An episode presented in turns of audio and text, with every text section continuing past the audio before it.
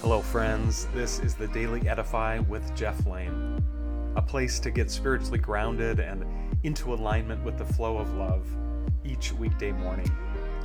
In each episode, we'll focus on a spiritual practice, a poem, a book, a sacred text, something that can empower us to be more fully alive to the gift that is the day before us.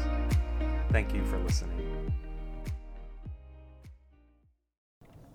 Today's episode is about the African concept of Ubuntu.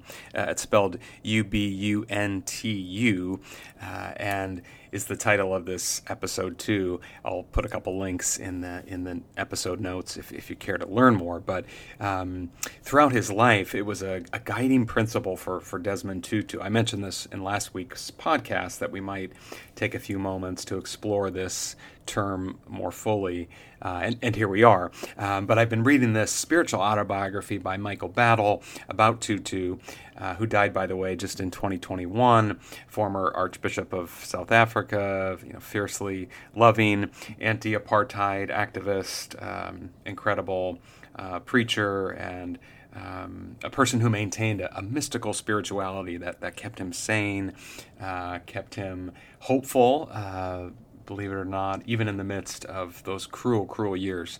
Uh, the 80s, the early 90s, when apartheid uh, and its backers uh, were coming uh, forward and, and, and, and just being so severe in, in maintaining the evil of that, of that unjust system. But let's get back to this this term Ubuntu and how much it meant to Tutu and how much it can mean to us today. And I, have certainly grown in my appreciation of this view of the world and of this uh, sort of three, theological framework.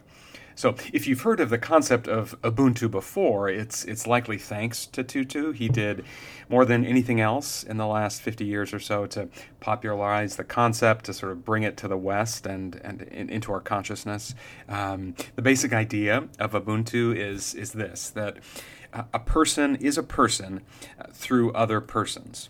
A person is a person through other persons. Uh, so the idea being that we need other human beings for us to learn how to be human. Uh, for, for none of us comes fully formed into the world. We we would not know how to do the most basic of things like like talk or walk or think or eat or drink as human beings unless we learn how to do it from you guessed it, other human beings. Uh, so for Ubuntu, the, the solitary human being, supposedly isolated, self sufficient, the solitary human being is, is a contradiction in terms. Um, to be human is to be Ubuntu, to be um, um, tremendously connected, interdependent with, with other human beings. So, in this worldview, um, Ubuntu is, is the essence of being human. It, it speaks of how my humanity is, is caught up and bound up inextric- inextricably. I always have trouble saying that word inextricably uh, with yours. Uh, it says, not as the philosopher Rene Descartes did, um, I think, therefore I am, uh, but rather Ubuntu would say, I am because I belong because I'm connected, because I'm interdependent with you and with others. So, the, the point being here that we need other human beings in order to be human.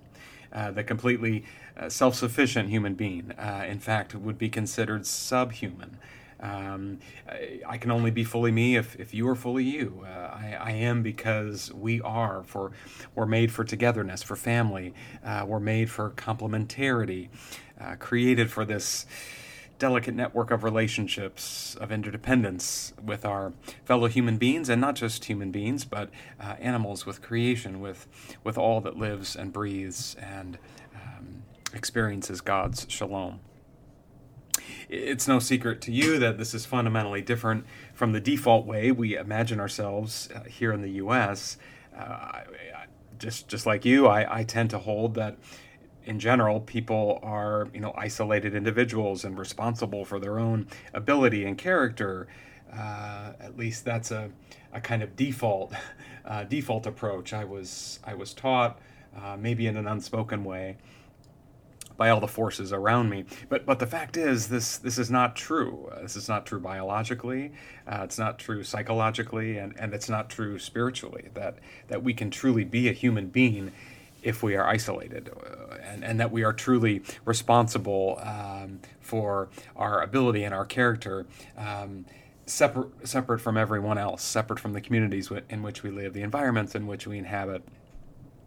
Instead, those who have preceded us uh, before our time, uh, along with those who are with us now, uh, those folks are bone of our bone and, and flesh of our flesh, and, and we can no more separate ourselves from these other folks in our midst or who've preceded us. We can't separate ourselves from them any more than a plant can separate itself from, from its roots. Uh, this is uh, part and parcel of, of who we are. It, it's actually one reason why genealogies are, are so popular uh, in, in the Bible, the Bible that, that I read. Normally, when we encounter them, uh, we want to skip ahead or, or nod off because uh, they just seem boring and tedious. Um, but one of my seminary professors used to say, you know, the begats are not boring. Um, and, and, this person would make a case that uh, even though they are monotonous to read and understand, uh, they are actually doing something in the text. We, we don't know any of these names, most likely, but but politically, genealogies were a common way for you know a new king to legitimize their authority.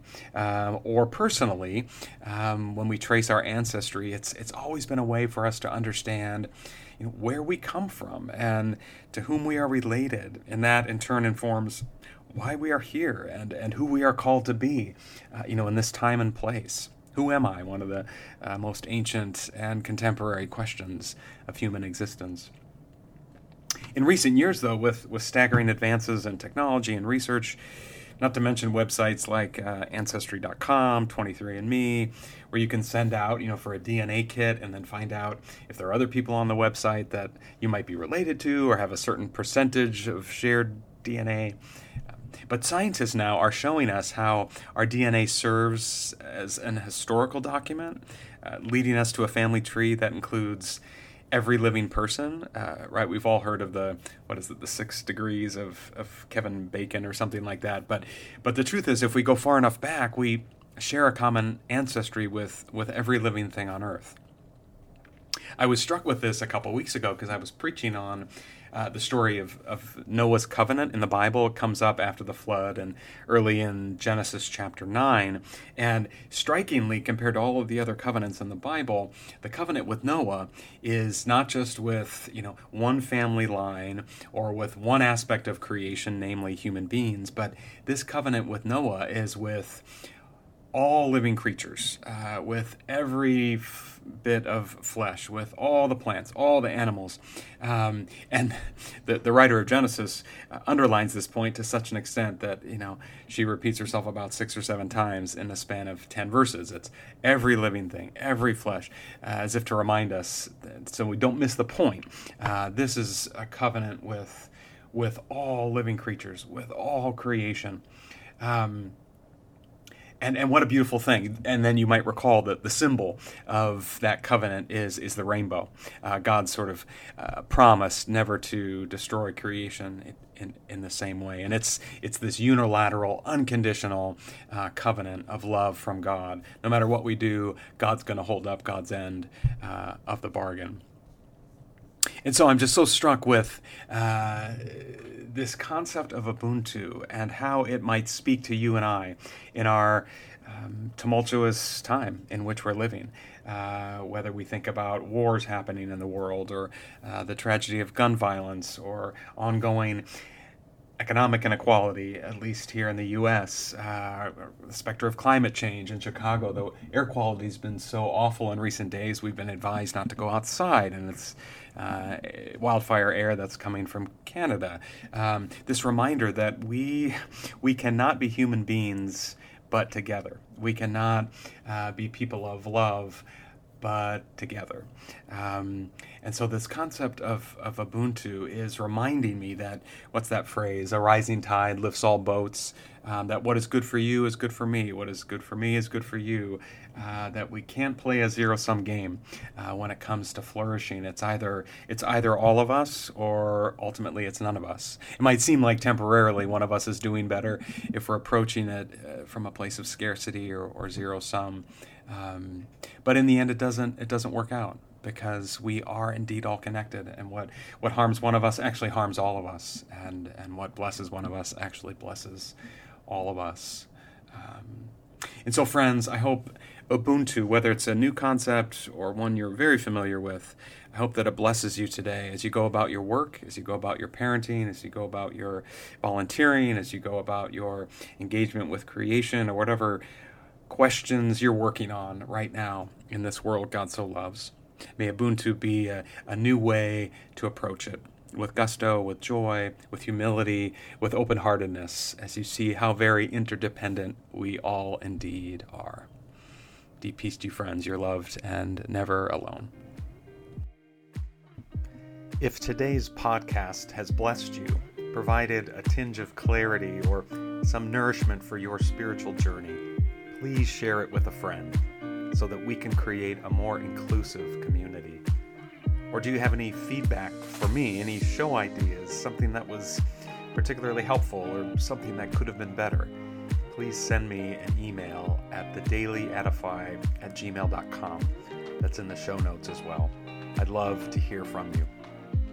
Also, please consider rating and reviewing the Daily Edify wherever you get your podcasts. Friends, you are loved and never alone.